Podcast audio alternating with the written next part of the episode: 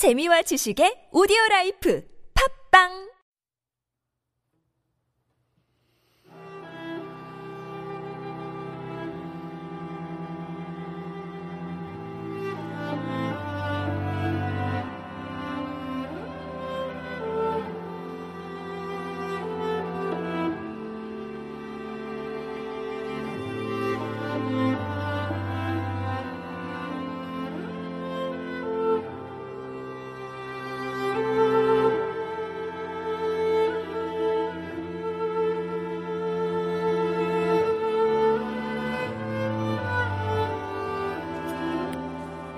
곁에 두고 있는 니체, 사이토 다카시 지음. 내 인생에 힘이 되어준 니체의 말.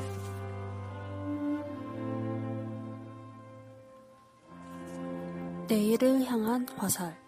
누구나 자기 미래의 꿈에 계속 또 다른 꿈을 더해 나가는 적극적인 삶을 살아야 한다.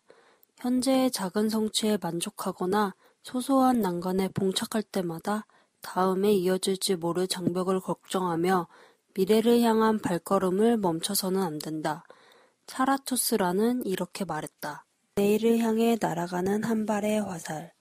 나는 독자들로부터 책에 사인을 해달라는 부탁을 받으면 먼저 내 이름을 쓰고 그 옆에 동경하는 것을 향한 화살이 되어라 라는 문장을 덧붙이곤 한다. 이것은 니체의 초인을 향해 날아가는 한 발의 화살이라는 표현을 변용한 말이다.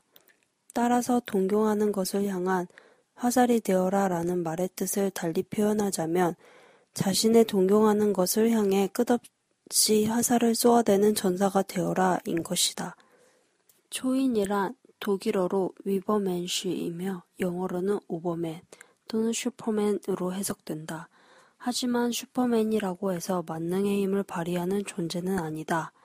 태어날 때부터 세상을 들었다 놨다 할 만큼 천재적인 능력을 가진 사람을 뜻하는 말은 더더욱 아니다.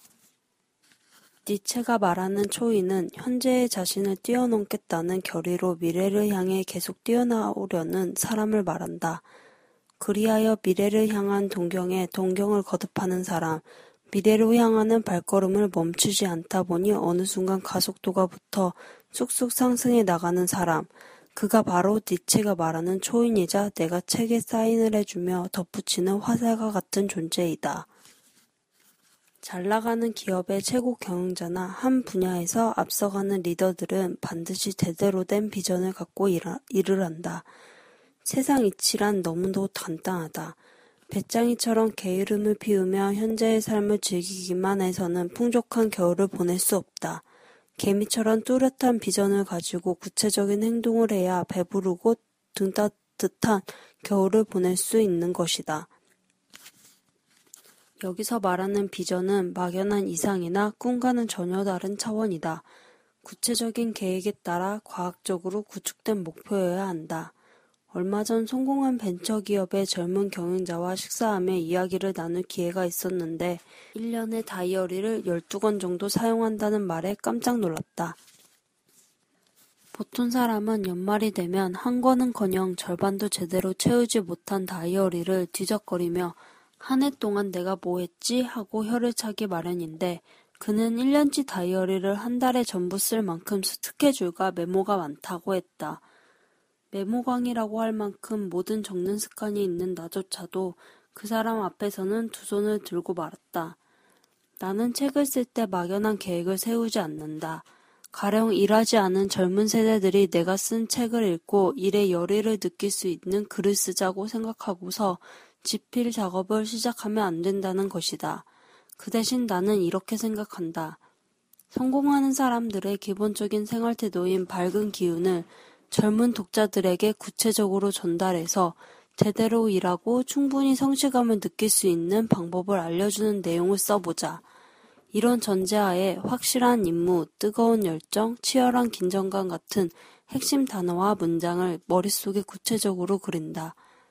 그 다음에 각 장의 소제목과 세분화된 내용들을 차례로 나열하며 문장을 펼쳐나가고 여기에 성공한 사람들의 생생한 육성이 들어간 실제 사례들을 곁들인다. 이러한 과정을 거친 끝에 나는 실제로 일하는 의욕에 불을 붙여라 라는 제목의 책을 출간할 수 있었다. 확고한 비전을 세워야 마음속에 잠들어 있는 의욕을 일깨울 수 있다. 흐리 멍텅한 비전으로 타인을 감동시키기는 커녕 자기 자신조차 움직일 수 없다. 목표한 바를 이뤄내기 위해서는 집요하고 뜨거운 열정이 뒤따라야 하고 이를 지탱하는 치열한 긴장감을 유지해야 한다. 나는 청소년들에게 강요할 때면 늘 이렇게 묻곤 한다. 여러분은 현재 위치를 뛰어넘고자 하는 결의를 갖고 발걸음을 옮기고 있습니까? 여러분의 미래를 향해 자기 확신의 눈길을 잠시도 멈추지 않고 보내고 있습니까? 현재보다 퇴보하기를 바라는 사람은 없을 것이다. 성장하고 발전하면서 지금보다 더 나은 나를 만드는 것이 모든 이의 꿈이다.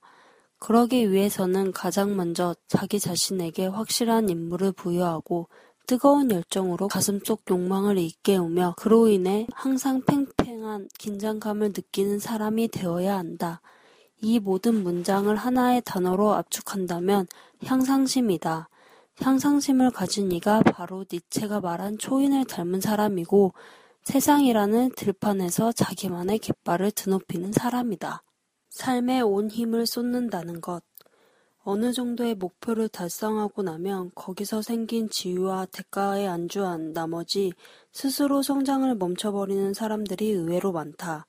혹은 여전히 꿈을 품고 있기는 하지만 크고 작은 실수나 실패를 반복한 끝에 그만 의욕을 상실한 채로 두 손을 들어버리는 사람도 많다. 나는 마흔도 안 된 젊은이들이 그런 태도를 취하는 걸 보면 너무나 안타깝다. 아무리 탁월한 능력을 가진 사람이라도 향상심을 갖고 돌진하는 것을 멈춰버리는 순간 지극히 평범한 인간이 되어버리고 만다. 그만큼 초인이 되는 것에는 거리가 멀어진다. 니체는 흐지부지하게 살아가는 인생을 제일 싫어했다. 자기 인생에 온 힘을 쏟아 능력을 최대한 발휘하는 것이 최고의 삶이라고 말했다. 한 발의 화살이라도 전심전력 최선을 다해서 쏘는 삶이어야 한다는 것이다. 중국 고전 사기에 나오는 이야기가 있다.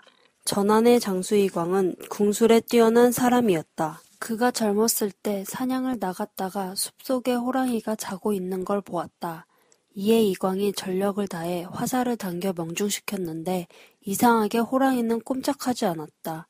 알고 보니 그것은 호랑이의 모양의 바위로 놀랍게도 바위 한가운데에 화살이 깊숙이 박혀 있었다. 이에 이광이 다시 아까 그 자리로 가서 바위를 향해 화살을 힘껏 당겨봤지만 힘없이 튕겨져 나올 뿐이다. 어쩌번 같이 온 힘을 모은 정신 상태가 아니기 때문이다.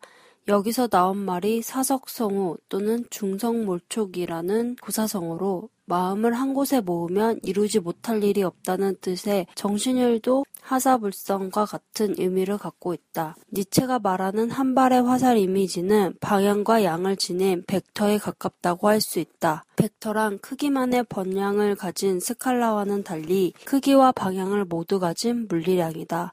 속도, 변위, 가속도, 힘, 운동량, 전기장 등을 표기할 때 이것을 사용한다. 벡터는 화살표의 길이로 크기를, 화살표의 방향으로 방향을 나타낸다. 니체가 말하는 화살 이미지에서 방향성은 하늘에서 빛나는 별을 따라 일직선으로 곧장 날아가는 것과 같고 양은 자신의 이상에 대한 열의의 크기라고 할 수 있다. 요컨대 자신의 현재 위치에 안주하지 않고 언제나 새로운 것을 창조해 나가고자 하는 의지 덩어리가 바로 니체가 말하는 화살이다. 니체는 차라투스라는 이렇게 말했다에 이렇게 썼다. 누구나 자기 미래의 꿈에 계속 또 다른 꿈을 더해 나가는 적극적인 삶을 살아야 한다. 현재의 작은 성취에 만족하거나 소소한 난관에 봉착할 때마다 마음에 이어질지 모를 장벽을 걱정하며 미래를 향한 발걸음을 멈춰서는 안 된다. 니체는 당대의 철학자들을 포함한 지식인들로부터 격렬한 비판을 받아도 절대 자신의 의견을 굽히지 않고 자기 삶의 납침판이 가리키는 방향으로만 내달렸다. 니체 스스로 초인이라는 존재를 향해 날아가는 하나의 큰 벡터였던 것이다. 니체가 세상의 질타와 비판에도 굴하지 않고 투쟁을 계속함으로써 이뤄낸 업적은 오랜 세월 그리스도교에 의해 구축되고 지식인들에 의해 더욱 견고하게 뿌리내린 사유체계를 단번에 일신한 만큼 혁명적인 것이었다. 사람들은 현대 철학사, 특히 포스트 모더니즘에 절대적인 영, 영향을 끼친 니체가 프로이트나 마르크스와 함께 가장 위대한 현대 사상가라는데 이의를 제기하지 않는다. 저술 작업과 강연 활동으로 분주한 나는 때때로 내 삶의 많은 부분을 니체에 비치고 있음을 깨닫고 마음을 다잡곤 한다.